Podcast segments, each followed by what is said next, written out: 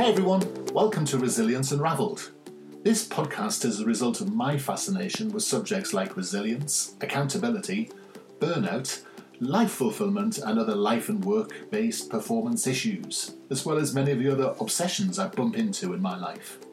I spend my time working with highly successful teams, people, and organizations, and this podcast introduces their remarkable stories and expertise, as well as my own synthesis of the key issues, strategies, tips, tools, and resources to thrive in life. If you find this podcast useful, why not go over to our site qedod.com. If you'd like some resources on how to manage and beat burnout, head to qedod.com forward slash burnout 2019 for some goodies. Stay tuned to the end to find out details of how to order a free ebook. Enjoy the podcast. And so today I'm talking to Lydia Denworth, an author, journalist, and speaker uh, based in the US, as I'm sure you're going to um, realize pretty well straight away. So it's uh, what time is it here? It's three o'clock in the afternoon. Hello, Lydia. Hello. And, it's lovely to talk to you. And what time the what time of the day is it where you are? It is 10 a.m. in New York City. I, I, I, I can sense a song coming on. I'm not very good at singing, so no. Seriously? Oh, and I was looking forward to. Um, I thought we were talking about singing today. Songs, songs from Broadway. Alas, no. Oh, well, good. Well, what we are going to be talking about today are um, some of your work, and uh, which is absolutely fascinating. So, why don't you uh, tell us a little bit about yourself and and sort of your story? Okay, I am a science journalist and author, and I have written three books of uh, popular science, and uh, and I I'm a contributing editor at Scientific American here in the U.S., and then I write for a lot of other publications. Um, and I guess we, we can talk about maybe we talk about the books. I'm not sure how much you want me to talk about all the books right now, but um, the ones that are most relevant to this conversation is that um, I uh, one is called "I Can Hear You Whisper," and it's the story of my youngest son who is deaf and has a cochlear implant and um, a hearing aid. And it's all about my journey as his mother to figure out how to help him. And then, of course, since I'm a science writer, it I investigated how the brain processes sound and language and, and what it was going to mean for him. And then I have another book coming out next year called Friendship The Evolution, Biology, and Extraordinary Power of Life's Fundamental Bond. Fantastic. So, wow, so much to talk about already. Let's start about this description of yourself as a, a popular scientist. What, what does that what does that mean? Popular that, sci- hmm. uh, popular science writer is what I is what I mean. It just yeah. means that I write I write serious science, but for a lay audience. You know, I'm um, I I'm not a scientist. In fact, the irony is that I was a history major. I took ah. this as little science as was possible back in the day, but then I had a a bit of a career shift mid-career and I got really interested in in telling the stories of science and I find that science is a story the whole scientific process is a story of exploring ideas and testing them and seeing where they lead. And I find it really interesting and really important.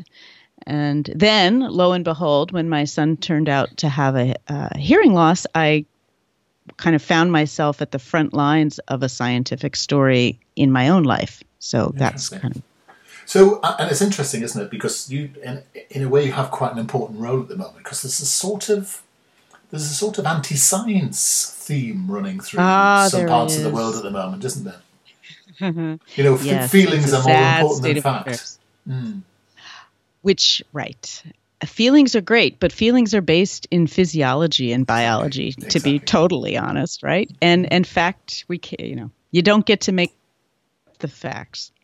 I think um, there's something in um, there's something in the zeitgeist at the moment, isn't it? That somehow is has created this idea that that we shouldn't think about experts. Maybe there's an anti-expert drive, and I think so. I think your your thing about being someone who can translate for people who are not scientists some of the big ideas, because actually I think sometimes the scientific community doesn't help itself because they wrap themselves in jargon, don't they, and it makes it difficult well, for non-scientists right. to understand. No, that's very true. And I do see that exactly as my job as a translator and as a, something of a storyteller, as I said. But I also think that one of the issues is that, you know, science is actually. It is a process and it's always changing. We're always learning more. And sometimes that changes what we knew before.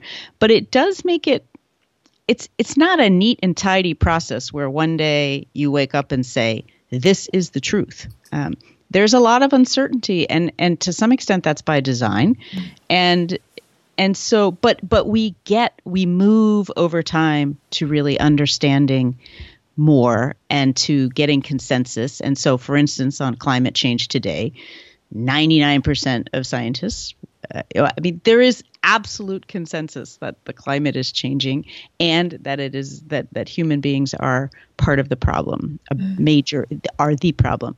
Uh, but people are able to. There are a lot, there are a lot of ways of kind of tweaking what you find when you do a study and of you know resisting what you don't want to be true calling it junk science when it isn't and in fact, my first book, which I didn't mention, was about environmental science, and it was a dual biography of a scientist and a doctor who were among the first to understand that lead, the the metal, was a, was as harmful as it was. And this was back in the 60s and 70s. And the story is really about the evolution of knowledge, of uh, beginning to understand how things come out into you know in this case how uh, a toxin can come out into the world and and make people sick. Mm. and it's it's um, and science moved on that subject over time. And you know so uh, people want certainty. They want easy answers. They don't like complexity. Um, and you know sometimes science doesn't match up with that so much. And it's fascinating isn't it? Because I think sometimes uh, we often presume that science is about um, a battle between economics and money. But sometimes science, as you say, is about knowledge. It's about figuring out that pl- plastic was a wonderful thing until we actually realised that there was so much, we're finding it in places it was not meant to be. And the same with lead, and there's nothing the matter with lead per se, but it's when it begins to appear in the wrong places or be used for the wrong things. And I'm fascinated to hear more about the lead, lead, lead thing, because I actually, the book's called Toxic Truth, I believe. And, yes, um, exactly. So, you, so tell me, tell me, tell me a bit more about that because I think actually, um, I mean, we in this country have um, we've had a, a, big debate about lead and its effect on um, from cars and such like, and, and and the way it's been banned from uh, car, cars and emissions have been banned from being near schools and such like. But so, t- tell me, tell me about how that worked out over in the US. Oh, it was a drama. It was uh, it was really there was a big fight basically there was a fight between science and industry but i do think what it was really about it's it's a case study for how we deal how we assess risk how yes. we think about it it's it's a case study for how we're now handling climate change or not uh, it's it is this um, what happened I guess the, the the short version is that what happened here is that first uh, scientists, and the the one that I feature in my book is a geochemist named Clair Patterson, and he was at Caltech, and he was working on figuring out the age of the Earth, actually dating the age of the Earth. And I don't have time to go into all the details, but it's fascinating about how he came to understand he was using.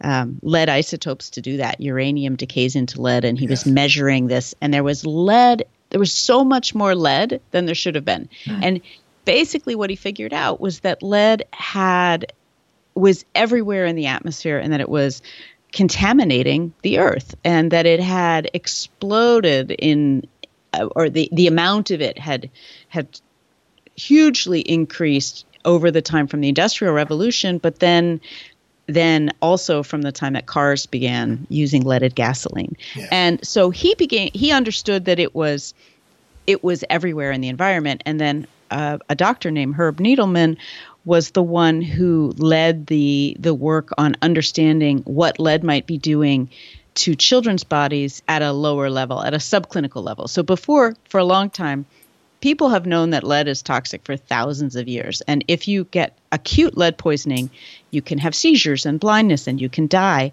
That's an obvious problem. Everybody recognized that. But mm. and even the businesses who created lead products recognize that. But understanding we we managed to to avoid some of that I mean, to get rid of uh, the worst of those kinds of cases. It's very rare for someone to have that kind of extreme lead poisoning today.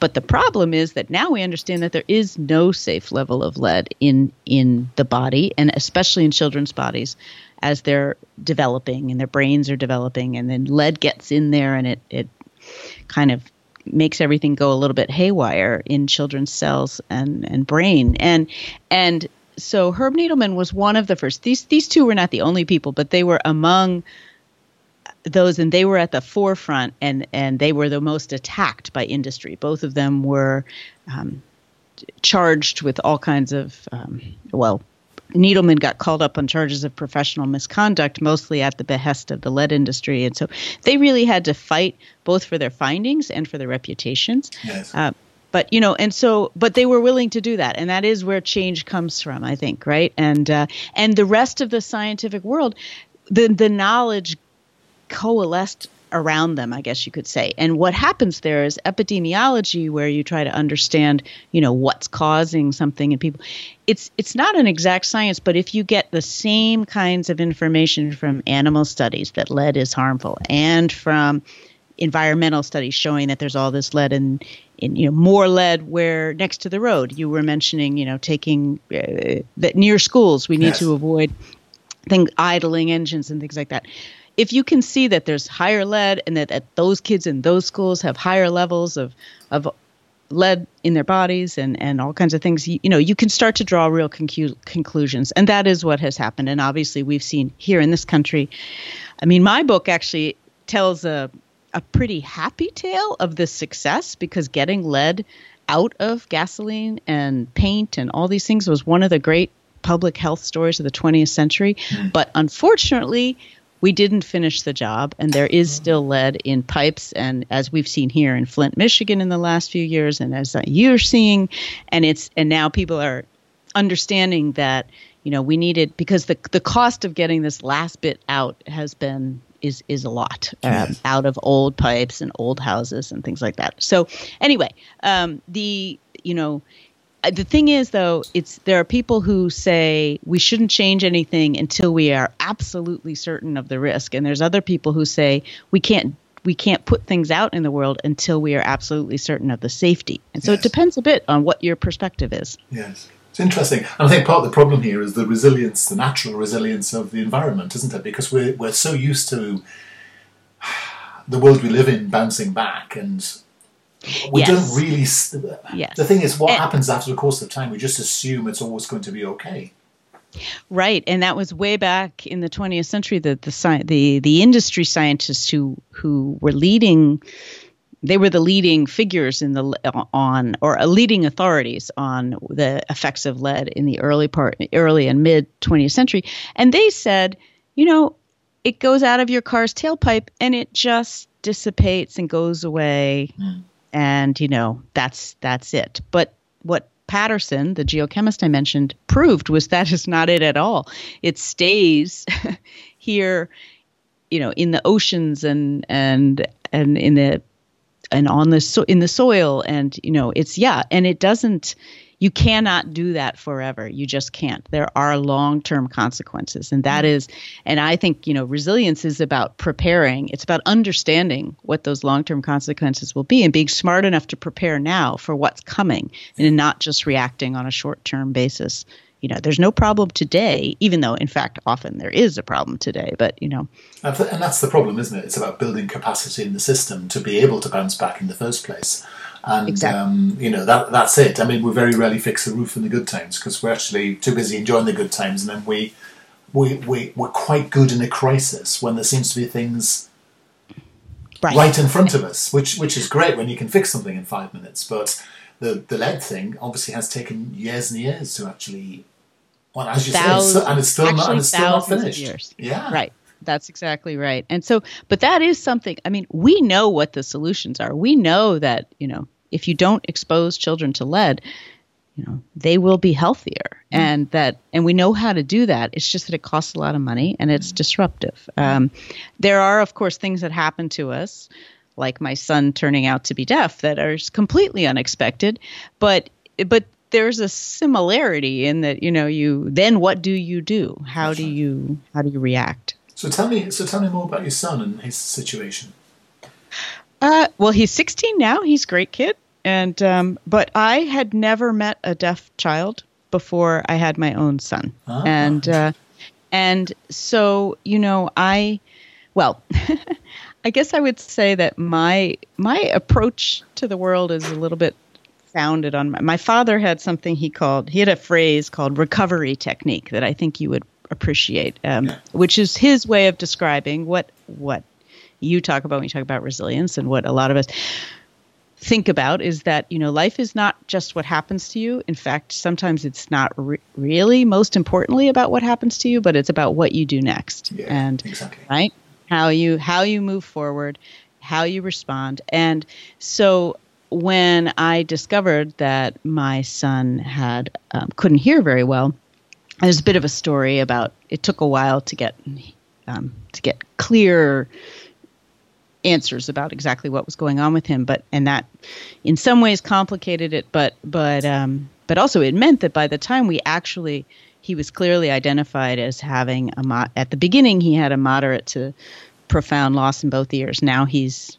profoundly deaf in one and has a severe to profound loss in the other but um, i that it actually to tell you the truth it, it came as something of a relief because it was right. an answer yes. right? And once yes. you have an answer, then you can act. Absolutely. and then you can do things. I mean, it was also though it it required.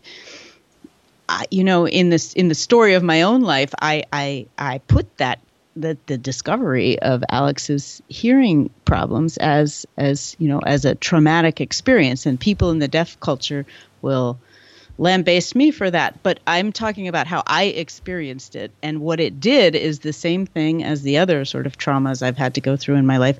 It it it just upended everything in our lives about and how we thought life was going to go and yes. what we knew about how to raise a kid, how to help him, how to, you know, uh, what what would a happy successful life look like? And it's entirely possible to have a happy and successful life as deaf people most people do. Yeah. um, but i just didn't know it. I didn't i wasn't familiar with that world. And i as i said i didn't know indi- any individuals or, or the ones i did know were my parents age with a hearing aid. Actually the great irony is that most of my parents friends were resisting getting hearing aids until they met my son with uh. his equipment and saw how well it worked for him. And they said, well, if Alex can do it, I should be out there getting a hearing aid too. So um, that was kind of fun that he had a positive effect on his elders, you could say.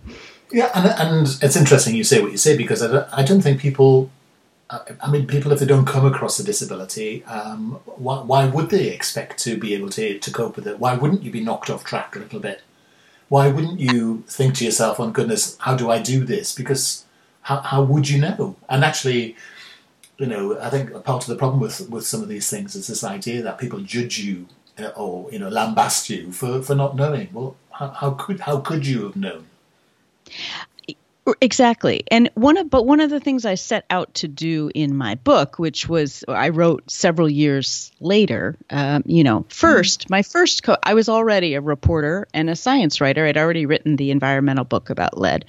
Uh, and so my natural coping mechanism was to just start researching and i had the great luxury of of feeling that i could call people up i was used to calling scientists and experts up and asking them questions and finding things on the internet. Um, the internet can be a help and it can be a horrible thing, right? Mm. if exactly. you're um, if you're in a crisis like this. But uh, anyway, I just started researching, and and you know, I didn't realize. Now I say I realized that I was writing my book from the get go, but I didn't think I didn't know that for the first few years, mm-hmm. and uh, so I was really just trying to learn everything I could learn so that I could understand and I could try to help him.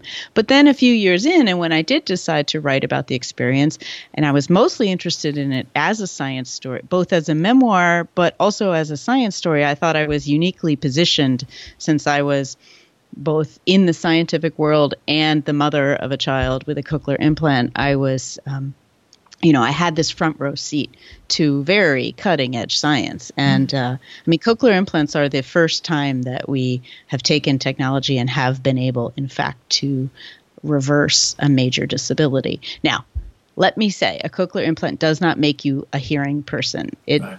the equivalent. It's the equivalent then of becoming more hard of hearing in in in the world, but it allows my son to operate in the hearing world in in an astonishingly um, fluid way. And so so anyway, the um, but the but the thing is that then I also fig- wanted to understand why there was such resistance in the deaf community to this technology and and and a big part of the reason is that they they're upset by the scientific approach to deafness or the medicalization of it yes. the idea that it is a problem to be fixed um, they think it's a di- you know they see it as a difference and i and i I worked really hard to understand that and to understand where they were coming from, and that's one of the threads in my book is to sort of explore deaf cultural history and as a hearing parent to to to sort of be honest about the how I felt being dropped in the middle of this and I'm used to thinking of myself as a extremely liberal tolerant person and it was hard to be on the other side and um, and I've had people say that I've abused my child for putting a cochlear implant in him, but I don't agree. And I think the science is unequivocal. If you want a child to get spoken language fluently and then that leads to reading, then they need that sound in the brain in the very early years of life. Yes. Well, the, the, there's evidence in, in terms of neuroplasticity that the brain screens out irrelevant things or things that it's not able to do or doesn't want. So your ability to learn many languages is sort of prized down, isn't it? And so yes. if you're not if you're not hearing sound, one imagines that your capacity to understand the way sound works and I suppose the use of language could be compromised as well, could it? Oh, it is. It absolutely is. And um, now, it's it's so language is compromised, but so is reading because reading right. in the brain builds on the language networks that get laid mm-hmm. down first. And mm-hmm. now it's important to point out that if you have beautiful if you have exposure to sign language from the get-go from a native fluent speaker then those language networks also get laid down and that works as a foundation. But the problem is that the vast majority more than 90% of kids with uh, who are deaf and hard of hearing are born to hearing parents who who don't sign. And you can learn to sign and i did learn some signing but it's never going to be the same as speaking fluently in your native tongue to yes. your child and teaching them language that it's way. a new language. So that's the basic problem there. Yeah. So. Yeah, interesting. So, and I suppose the I mean the, the cochlear implant thing is fascinating because there are examples of people who have been profoundly deaf all of their lives rejecting them, haven't they? And almost preferring because of the right. the they cacophony do. and chaos. they do and that's and that is their choice and course, uh, yeah. it's also true that if you've been deaf all your life and then you got a cochlear implant it it will change some things but it will never have the same effect as it had for a young child like my son um, it allows you access to some sound but it doesn't really give you that boost in language and things like that that it can give a child um, mm-hmm. but yeah people as i said people live wonderful, fulfilling, happy lives um, in the deaf world signing and and that's a beautiful it's actually a beautiful culture and community and language. And i and i am actually very supportive of it except when they tell me that i can't make choices for my own child. Yes, that, well, that, that's the thing about being a parent, though, isn't it? I mean, yes. that's a different thing altogether. It's all very well represented yeah, in the community, exactly. but you're still a mom, aren't you? So that's part of it. Um, I, I, I, yes, interesting. Um, um, I was going to ask you an extremely insightful and penetrating question there that dropped out of my head. So um, sorry I'm glad that, that, happens to you too. That happens to me all the time. And I suppose he'll have a choice when he's ready. I, I know what I was going to ask you. Maybe not that great question, but a, a different one. Who, who, did you write the book for? Was it some people write books for themselves, and some people write them for a community? The maybe the heart of you know the I don't know what the precise phrase is. People who are deaf, or did you write it for parents of um, deaf children? What, what was your thinking when you began this book? I I hoped it is certainly a book, um, and its most fervent audience is parents and also um, teachers and audiologists who work in the deaf community with kids who use technology to hear and then to speak and listen. Uh, but I also, I hoped and and to some extent have been gratified to see that the book has also reached a larger audience of people who who first of all, it's a brain development story in children. It's a it's a really important sort of. I hoped that people would better understand um, and not take for granted what goes on in the brain of kids who are hearing because mm-hmm. then I came to understand just how important all that was. And I had, he's my youngest of three. So I had been down this road. I'd, taught, you know, had two other kids learn to speak and to, and to read. And, and, and yet as a professional and well-educated person, there was so much I didn't know. So part of it is the brain development story, which is for a wider audience. And I also did want the wider, a wider audience to understand more about what, what the discussion in the deaf world about this technology because again i think it's a it's a much it's it's a question that's like lead is a case study this is a mm. this is about identity and technology and science and medicine and how we approach these questions. And you know people are going to come down on different sides. And all i could do was kind of tell my story and my thinking but also present the science. And i I was very proud that a lot of people felt that my account of deaf culture in the signing world was very sympathetic and fair and balanced. But I do feel very strongly that cochlear implants are one of the great inventions of our time. And they have fundamentally changed my life and my and my son's life. And I wanted people to to know about that but I wanted there's been there's been a bit of a there's quite a division. I mean, it's I think it's better now, but you know, there was the the signing deaf versus the oral deaf and it felt like you couldn't be there was no bridge. And i mm. hoped to be a little bit of a bridge but it's that's not so easy to pull off. And it's fascinating isn't it? I mean get back to resilience. I mean one of the reasons humans are resilient is that we're able, able to adapt to our world around us through the use of tools. And yes. and in a sense this is just a tool isn't it? And you can get stuck on the ethical moral and sociological problems but at the most fundamental level that's what it is it, it that's exactly right. It is a tool, and it doesn't. I mean, my it doesn't make my son a hearing person. He's a deaf person who uses this tool to yeah. access sound, yeah. and that's a different. And and hearing people do sometimes. You know, this is the thing of um, where you talked about complexity earlier, and and how it. Uh, it's it's not like you're just you just flip a switch and it's this miraculous thing even though it is pretty miraculous because getting the getting the sound into the brain and having it make sense was was quite a scientific feat, and yeah. it took a whole lot of time and effort. Um, but they got there in the yeah. end, and uh, and so.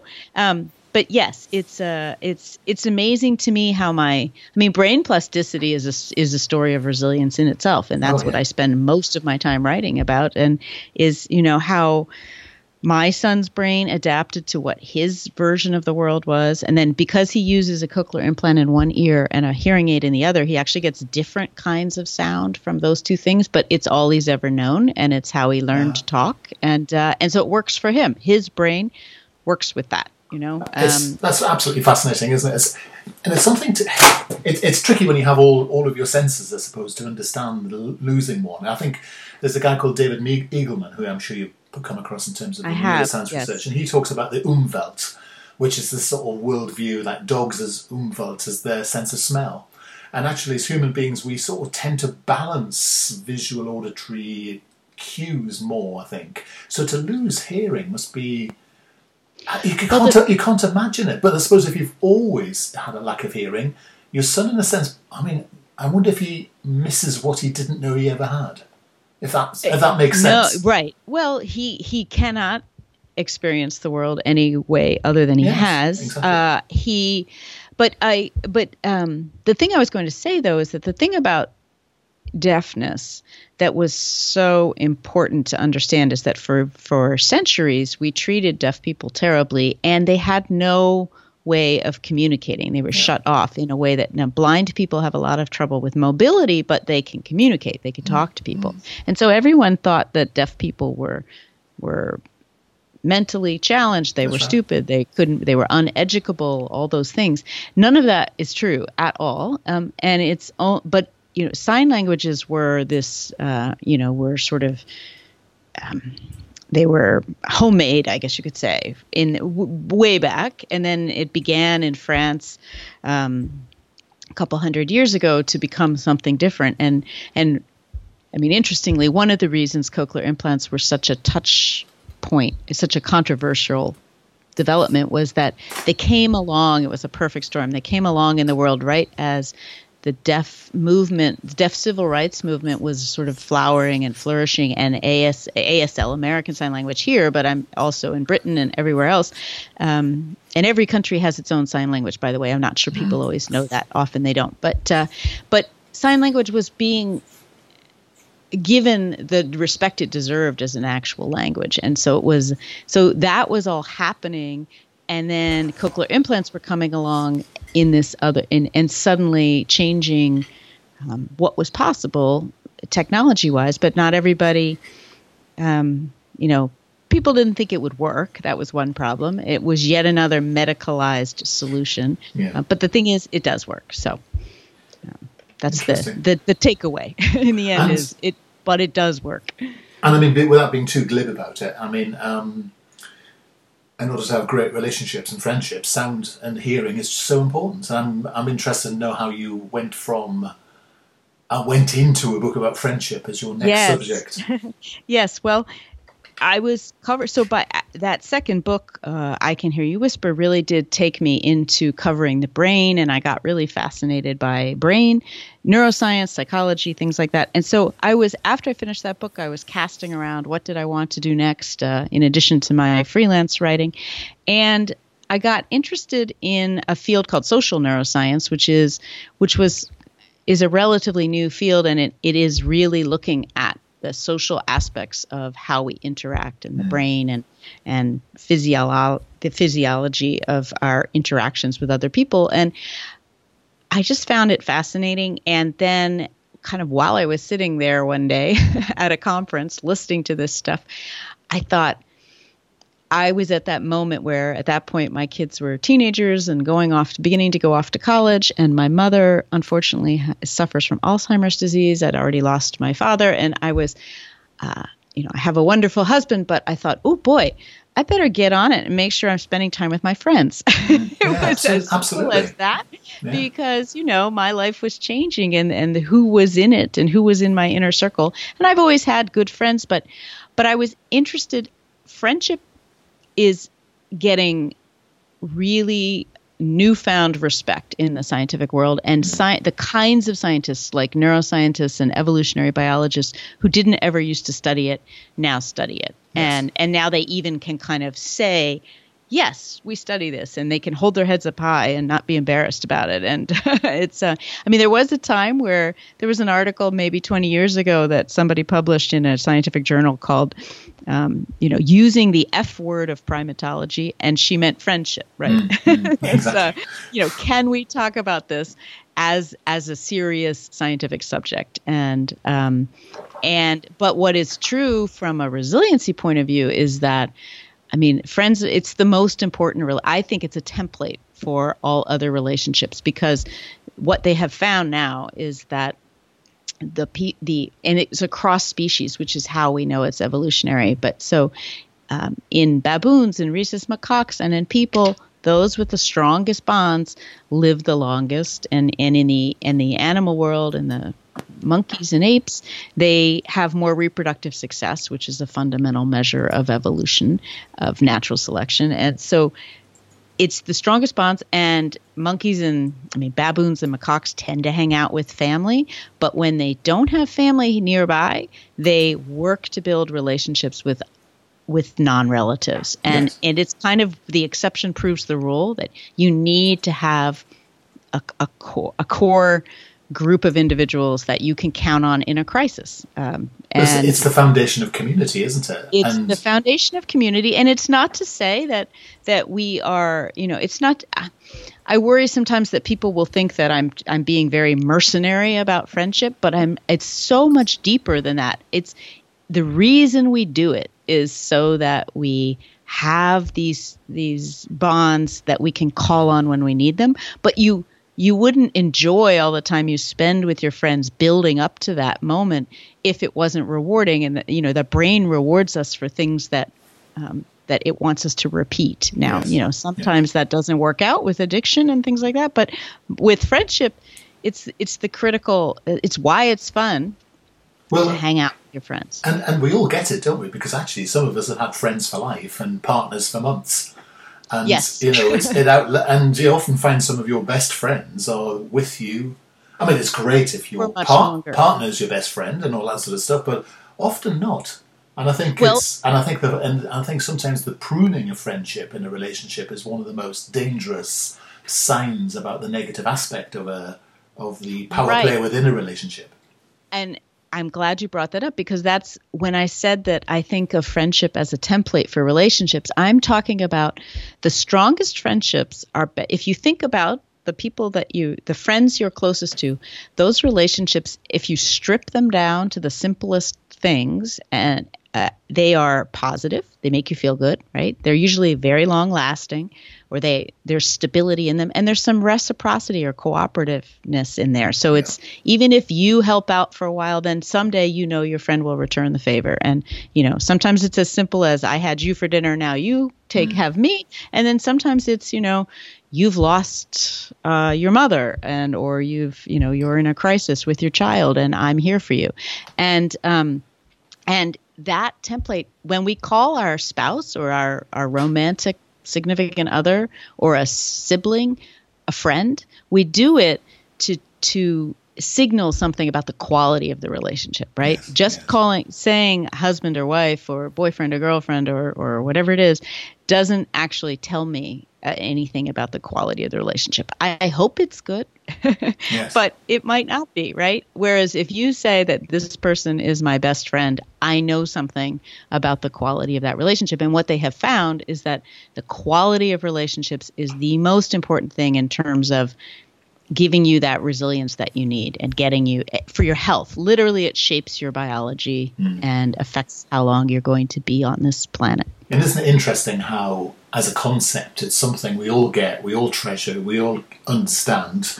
There's very little real research into it, so I'm really pleased you've done this. And even, well, there is actually now. That's the thing, though. I'll just enough. say I, I, don't want to cut you off, but um, we think we understand it but there's so much more that we don't. So that's what my book is to show you all that you didn't realize that yeah. you didn't know about friendship. But anyway, what were you going to say? No, I was going to say this. Uh, what I find interesting is the fact that we get it right across the generations. So you'll hear kids talking about BFFs.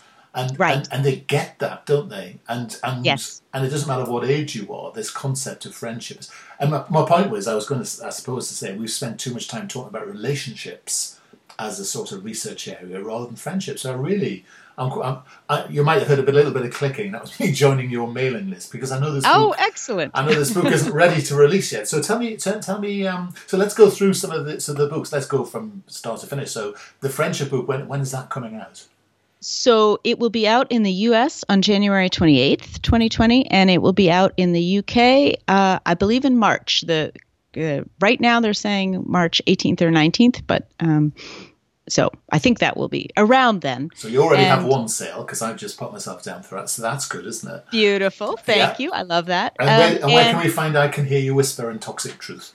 On Amazon, wherever books are sold, basically. Well, that's not entirely true in the UK, but on Amazon and um, and the other uh, real, uh, you know, online retail retailers, you could find it, and uh, both of them. And and yes, you can keep up with my work on my website, lydiadenworth.com. I have a newsletter that goes out only about once a month, and I promise it's full of really interesting work and the things that I'm doing. A little, a little behind the scenes, reporter's notebook stuff um, sometimes too.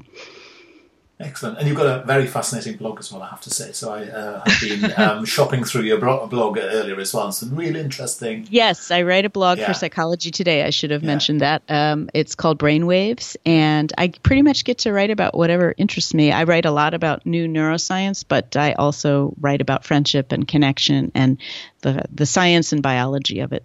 Yeah, you and I are writing about very similar things, so we must talk about that later on, but um, after yes. this podcast. So, yes.